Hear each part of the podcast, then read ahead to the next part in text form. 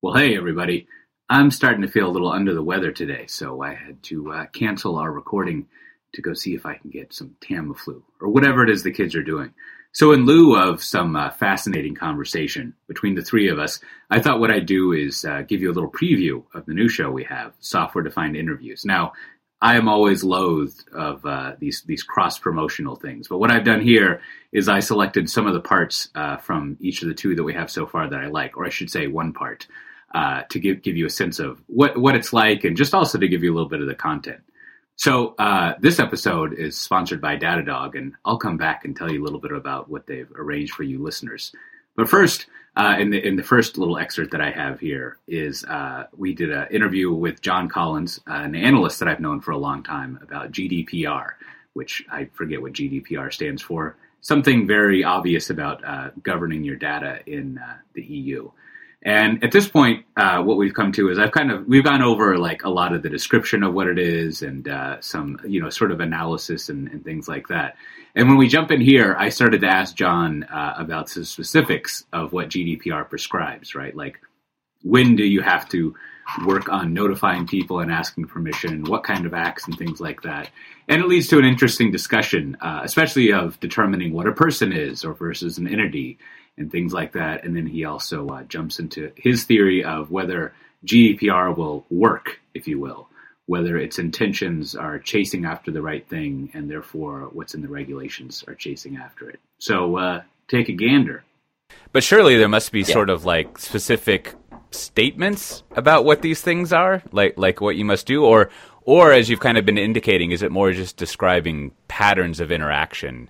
And if that pattern emerges, like just to try to nail it down. For example, if this data is given to a third party, then stuff comes into effect, or or is it more detail as far as what those patterns are of, of data use? The, they've actually done a really good job of um, making it really simple, and that's where the the notion of responsibility comes into it. So if you, so what what I'm saying around um, uh, being able to justify um, legitimate interest in doing things, mm, right?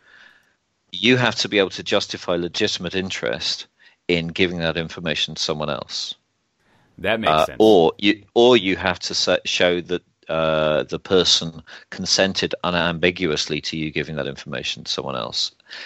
And then, here's the clever bit the someone else also needs to demonstrate legitimate interest for holding that information, for processing that information. So they have to explain why they've got it and, and what they're doing with it and, and how that's um, helping the, the customer. And potentially, they have to show they also have uh, the unambiguous consent um, or contractual uh, opt-in uh, by the customer. Okay, now so, so, so, there maybe maybe there's a to use uh, uh an RDF term from the Web 2.0 days. There's uh, there's almost a recursive tuple of every time there's a piece of data, you have to define what the data is, the justification for keeping it, and if a third party is involved, it's recursive, basically, right? Like correct. Any, like you've got to always specify any piece of data that you have. You need to it has to be audible about what you're doing with it across across those three things, and then and then uh, everyone down the line has to specify. This is why people were sending me emails about complying to it. yes, because if you're a, a, every person who's holding data about an EU citizen is a data controller. Every organization right. who is doing that is a data controller, and these regulations apply to data controllers. Yeah, yeah. So, so if you've got, I, I don't know quite. I mean, to be honest with you, if you guys have got my email address because you've got it in your address book. I don't know where the line starts to apply in mm. terms of um, just personal uh, relationship versus you know business and political interest, but generally it falls down on the side of you're a business, you're holding customer information, you're holding partner information, you need to say the reason I'm holding this information is because this is a, a partner of mine, and um, right, uh, I, I, email them. That's right. That's right. And we are definitely just going to post your email address on Twitter, right? That's that's yeah. now, I, I, I, at least have a have a couple more questions, but one of them is uh, so when it comes to to complying and implementing with it, like it goes into effect in like May or something, if I remember right. And and last I checked, y'all have the same calendar yeah. system over there, so everything will be cool. There might be that British daylight saving time at some point, that always terrible week of scheduling, but I think we'll get over that. And it's uh, worse for us than it is for you. That's the right. Number of meet, yeah, the, the, the co- number of conference calls I've, you know, you get start getting that sequence of emails and messages, slightly more desperate each time, and then the one that says it's all right, we'll reschedule. exactly, exactly. So, so the, fir- the, the, the first question is like clear. Well, again, tell me if if my uh, if my questions that end in a period uh, in are, are incorrect here. But clearly, if you're like Facebook or Google, it's just like you got your own unique problems, and that's a whole other. You know, if you're Acxiom or whoever, like there are mega data people, and they're gonna companies, and they're gonna have all sorts of unique stuff. But in general, uh, like, what do you think companies? And I guess other government government organizations probably need to uh, do it as well, right? But so, what do organizations need to do to figure this out? And you know, I asked this question because, well, for many reasons, but one thing that's kind of interesting is at least in reading the uh, the Book of All Knowledge, Wikipedia about it, it said there were estimates that it would just cost like hundred thousand dollars to figure it out, which that seems really low. Like that seems the amount of money most companies would spend on like paper towels in the bathroom.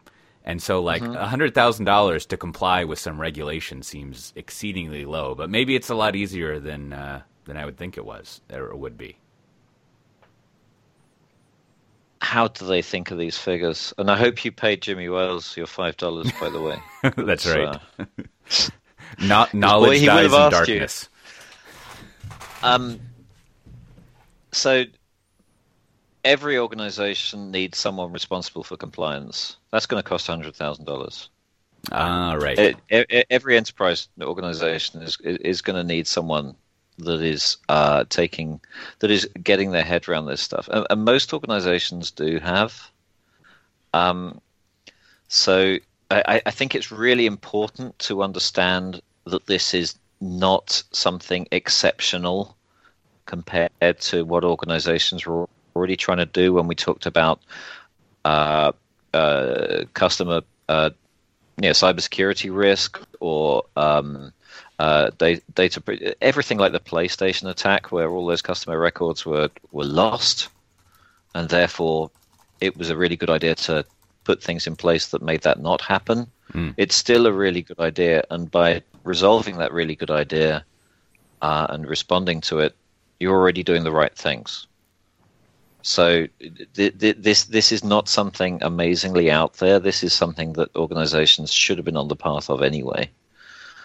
Um, in terms of, however, doing it before, well, no one's going to do it before the May 25th deadline. And also, there's so much complexity and ramifications around it. Um, uh, the the UK's uh, Information Commissioner's Office, the ICO, um, is all, still developing its own evolving guidance around this stuff. Mm. So, in in terms of, but what if all the what ifs?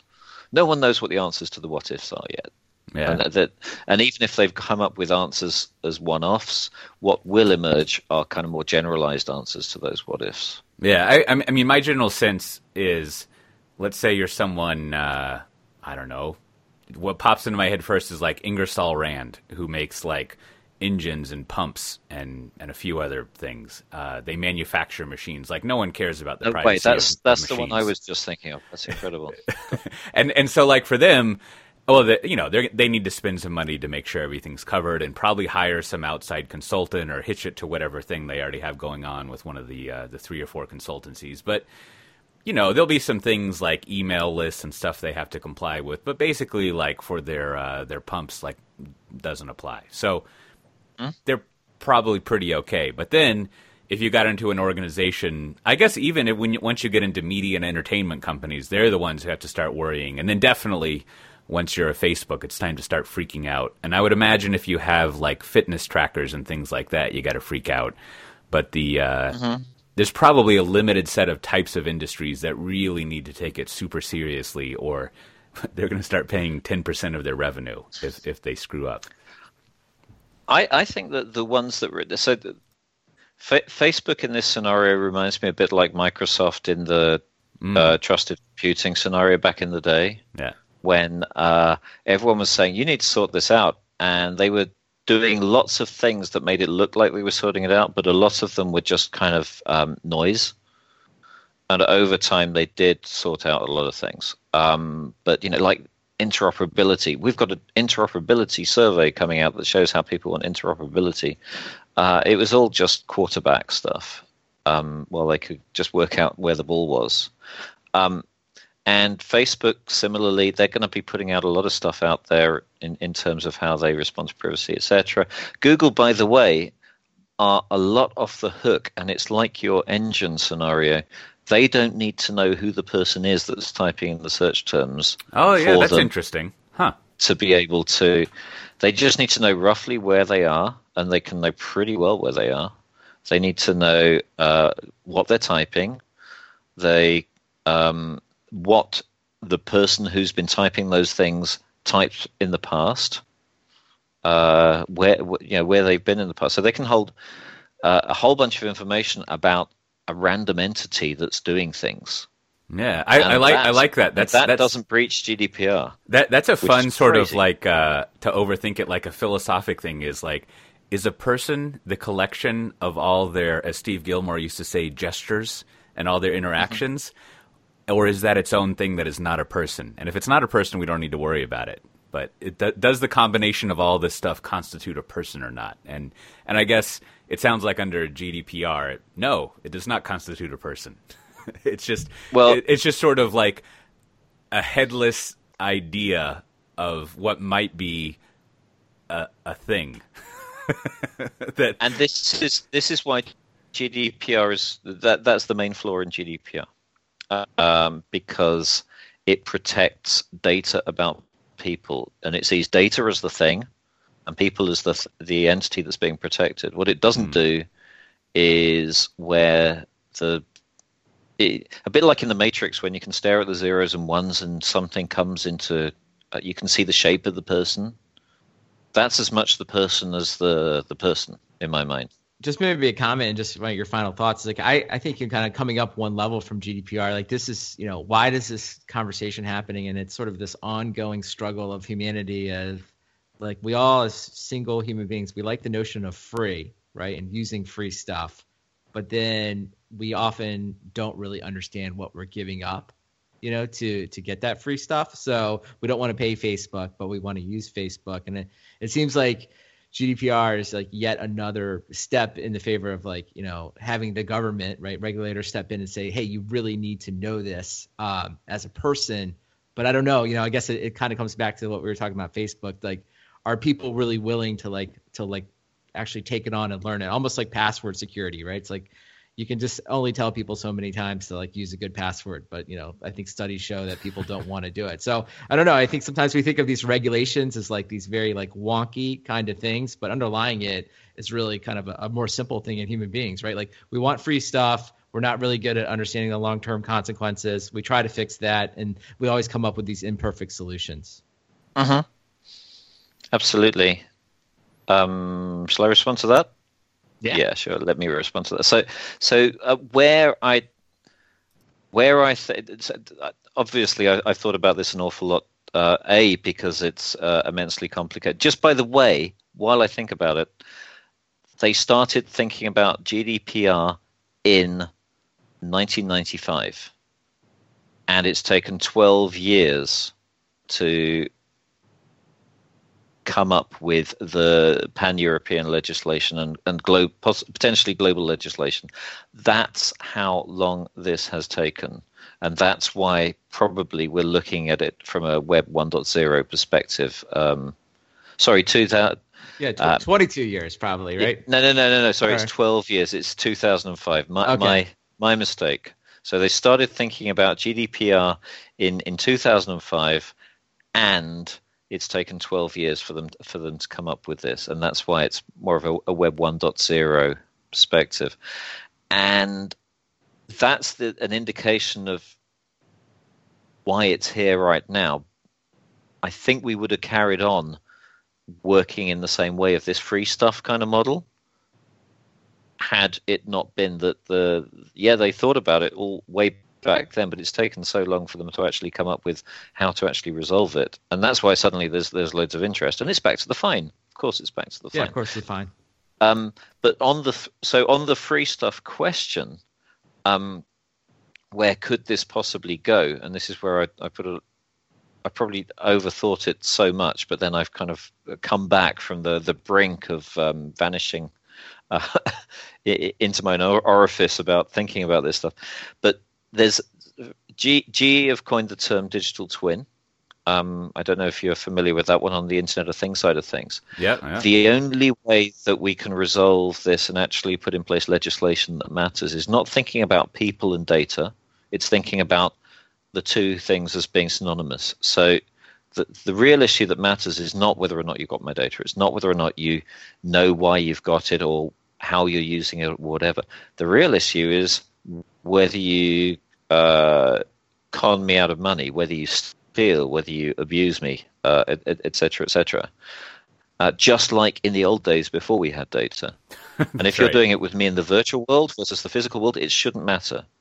Um, so I wonder about the, the whole privacy regulation as being a red herring in the long term, and whether or not we'll actually go back to are you try, are you misselling? Are, you um, abusing my my rights as a person? Are you um, snooping on me, etc., etc., versus uh, the, the data centric models we've got at the moment? Well, as mentioned earlier, this episode, as so many episodes recently have been, is brought to you by our friends at Datadog. They've always been a uh, great supporter of the podcast. And right now, uh, if you want to go check out their product, which I'll tell you about in just a little bit, all you have to do is log in to uh, when you, if you go to datadog.com slash software defined talk create one dashboard and they'll send you a free t-shirt. I'm wearing mine right now as i try to do. It's purple soft. I also noticed today that uh, you have to pull it down you have to tuck it in which is good because it's one of those long ones that actually has room for tucking it in. Now what does datadog do in, in case you haven't heard about it well, they have over 200 uh, integrations to various technologies that you might be running, want to take care of in your uh, cloud native DevOps digital transformation strategies and hoopla. They of course have AWS and Matt Ray's favorite chef. They'll manage. They'll monitor Docker for you, and they'll pull in logs for you. And uh, they have great collaborative features where it's not just uh, one person who can look at that. You can make these dashboards to share with your team, work on for your when you're diagnosing things. You can do end-to-end tracing, and you really do get a sense of uh, visibility not only into your applications but into the underlying infrastructure that you have. And you know it works for individual things and at cloud scale. It really is the kind of SaaS monitoring platform that uh, way long ago, when, when the three of us used to work on it, we, we were always angling towards this kind of offering. So definitely check it out. Uh, all you have to do, go to datadog.com slash software defined talk and uh, you know poke create an account poke around there you make one dashboard and they'll uh, send you one of these fancy shirts now as another recommendation if you go to the show notes here go to softwaredefinedtalk.com slash 121 they've been publishing recently some sort of uh, I don't know what you would call them red book style overviews of types of things you would want to monitor and how Datadog monitors it. And what I like about it is it's not just sort of like give credentials to this and watch yourself monitor it, but it actually gives you a sense of the things you would want to monitor, how you would do it, and why. And so they have one on uh, RabbitMQ, which I'm sure you could generalize it to sort of like general queue monitoring, and also uh, doing uh, Java application monitoring which is always uh, interesting to me because I think that's the last thing I knew how to program. So if you're interested in all that, be sure to go, to datadog.com slash software defined talk. Uh, you know, just check it out, create a dashboard, and we'll definitely send you a shirt. So with that, uh, let's let's jump back into the sampling from software defined interviews. Uh, which you know you go to softwaredefinedinterviews.com. My intention here is that you'll like these segments that I've gotten so much that you'll go subscribe to it and not only listen to these full episodes, but go back and look at the other ones. You know, we put all the software defined talk members only white paper podcast episodes in there. So you can go through the back catalog of things that were previously only available if you paid for them. But this one, um, and I'm releasing this uh, earlier than this full episode will get released. So you get a tiny preview here. This one is with uh, an old friend of mine, Nancy Gohring, who now works at 451 Research. I got to know her when she was an editor and journalist at various places, but she covers monitoring and performance management and log management, all that kind of stuff. Uh, in, in the the full interview, you can hear her define that space more and us talk about it. But in this segment, which I did at the end, I was, uh, as I was saying, stealing from another podcast that I like. I came up with a few topics to try to do sort of like a rapid fire thing, just to get her take on it. And I like the result. I, I think I'll do it again. But you can see, uh, you can get a good idea uh, of of uh, a couple of her takes on things, and then we discuss things more. But it gives you, a, it's it's kind of fun. It gives you a good sense of uh, her her sort of incisive mind. But definitely check out the rest of the episode. I think everyone who listens to this would be interested in the uh, her take on the systems management area. So uh, enjoy this little excerpt. So I'm going to try a new format here. We'll see if it sticks. Okay. I'm, I'm, direct. I'm stealing this from uh, Tyler Cowen. I don't know if you ever listened to his podcast, Conversations I don't. with Tyler. You should check it out. Oh, okay. It's, it's okay. fun. He's yeah. he's kind of a weird dude, but it's in, it, it results in good content. So okay. so here's the theory. I'm going to ask you about a few companies in this area and just give me like a brief brief reaction to them, how they're doing or whatever, and news events. And like you know, these are so we'll see. I might have to specify the question more, but like I said, you, you seem to be able to keep up with my uh, vague nonsense, so that that sounds good. Or okay. I shouldn't say keep up. You can interpolate my open-ended craziness. Uh, cool. So here's the first one: Cisco and AppDynamics. What's what's up with that? Who knows? that's a, that's a good answer. All right, we'll move yeah. on. really? sure. I think we should okay. leave it at that. That's perfect. Okay. And and then so yeah. Do you cover do you cover at all like ServiceNow and or SpiceWorks? SpiceWorks, not at all. I cover the, so ServiceNow. You know, I, I, went to their conference last year, um, and I talked to them occasionally. I mm-hmm. don't cover that the space that they're in, so I don't cover like all their competitors or anything. I I talked. I'm interested in them just because so many of the vendors that I follow have ServiceNow integrations, and so many yeah. of the you know enterprises that are buying monitoring tools like do things with ServiceNow. So I, I, just want to be aware of what they're doing, but I don't follow them like super super closely. No, that that that makes sense. I think so. I think ServiceNow still kind of a big deal. yeah, it's I I am sort of baffled by them because I, I hear a lot like uh, end customers. There's a lot they hate about ServiceNow. Like they think they hate there's the CMDB. I mean, not just ServiceNow, but they hate CMDBs. Period. They hate right. um, some of the like incident management stuff that feels like antiquated. If you're if you want to use something like a PagerDuty instead or something like that. So like, there's a lot of like animosity, but they they're huge and they're growing, and you know everyone wants integrations with them, which indicates to me that they're everywhere, right, yeah. in every enterprise. So, kind of an interesting beast. Yeah, yeah. I, I remember their last. Uh knowledge. I went to like three of their conferences, and the last one oh, I went yeah. to, it was just like it was. It was a. I think. Well, I think it was a good reaction I had, and a very genuine reaction of like I was walking along the booth floor, and I was like, "Holy shit, this is massive!" Right? And th- yeah. this this community and this pot of cash is yeah. just like crazy and uh, the conference is enormous yeah, i mean yeah. for for a single and i don't remember the number of attendees off the top of my head but i remember being astounded. I mean, for a single vendor conference, it's an enormous conference. Yeah, yeah, for sure. Good indication of you know how much interest there is in a product, yeah, right? Yeah. who who who would have thought that help desk was such a big deal? But but there you are. So final one. I know. Seriously. So so the final yeah. one so if you look at this, uh, I think you know the most uh, fun, and hopefully they're actually good too. But I, I wouldn't know. The most fun, uh, like little company at the moment, you know, even this week is like Honeycomb. I think they were funded last week. So what do you think if if if they had uh, if they wanted to burn some hours with you? What's something that you think they don't know that they should know to be successful?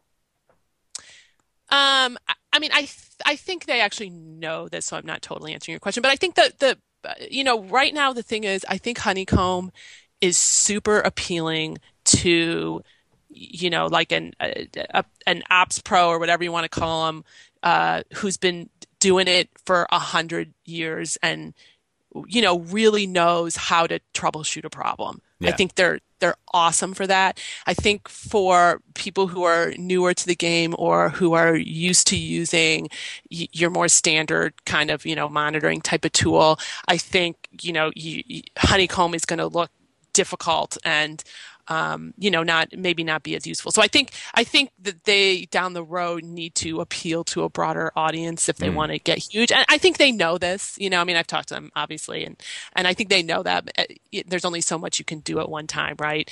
Um, but I think that's sort of going to be key to their growth is being able to figure out how to be, you know, easier to use for people who aren't like total pros at this stuff. Yeah, yeah, yeah, yeah. I, I that's that. I always found that difficult as a uh, analyst to like try to give advice to startups because it's basically like, uh, like I have a lot to tell you. and, yeah. And and I I also I also know that you can basically choose like half of a thing. like, exactly. Like you don't right. you don't really have uh, the time and resources and attention to do much more than anything. so, right, right. so anyways. But it's always good to have at least a focus and an interesting focus. Yeah. So, you know, some startups come out and it's like they're doing the same thing that everyone else is doing. And you definitely wouldn't say that for Honeycomb. Like, I think they're doing something really interesting in a very particular niche. Um, that's a good niche to go after. So, um, and, uh, you know, uh, get, getting funded is um, a good thing, probably indicates, you know, that there's other people who think that there's value in what they're developing. So, um, yeah, I think they're they're doing cool stuff and obviously very fun people to hang out with. well, that's going to be it for this episode. I hope I didn't uh, offend you too much by reusing material here and, and, doing doing that kind of thing. But I, I really do think that our software defined interviews is, is going to be a great series. We've been holding back for a long time from interviewing people, but I think uh, with with some careful selection, we'll uh, we'll have some interesting topics to dive deep into people. So hopefully uh, you'll go over to softwaredefinedinterviews.com, subscribe to the podcast, start getting it, get these two episodes we've excerpted from. You should be able to find that you know in Overcast and everywhere, things like that. And also, as always, if you're interested in talking with us and talking with fellow listeners, you can go to uh, the Slack thing that we have set up. If you go to softwaredefinedtalk.com, you can see the link to the Slack up there in the corner. And then every Friday or Saturday, if I forget, but at the end of the week, I send out a newsletter, the Software Defined Talk newsletter, that usually has like a little essay or excerpt from something that I've written, and also find gets all of the uh, the good links and news things that we don't get a chance to talk about uh, on on the main podcast so much. But it's a uh, perhaps overwhelming, exhaustive list. But that's what I do. I collect things and uh, we put it in there in addition to content that we've created links to the podcast and anything else that's uh, interesting and somewhat self-promotional so with that, we'll see you next time. Bye bye. About sushi is a lot of fun. Now, now before we get to the, you know, we're going to do a little bit of news, then we'll talk about uh, Kubernetes and other things like that. But you were about to opine on the uh, the uh, almost. Uh, is it was it Jung who said everyone basically has the same ideas, or was that the uh, that radical professor guy? I forget. But uh, so the universalism of meat on a stick. Proceed. Yes, uh, I was just going to say I think every culture has some sort of form of meat on a stick. Um, I guess we learned to cook on a fire, and the easiest way to cook meat on a fire without burning your fingers is to move it away from your fingers, and a stick is good for that. Mm. An early instance of logic in in humankind. Right. yeah, you know, I, w- I was watching uh, that First Blood movie recently, and there's a scene I think where he uh, he kills some sort of forest thing, and then he just has a big hunk of meat on a stick, sort of near a fire. Which I was thinking about that. You know, that's going to be a very uneven cook uh, if if you do it that way. But mm-hmm. I, I, guess you do what you have to in a situation like that. That's right. Yeah, no meat thermometer. Well,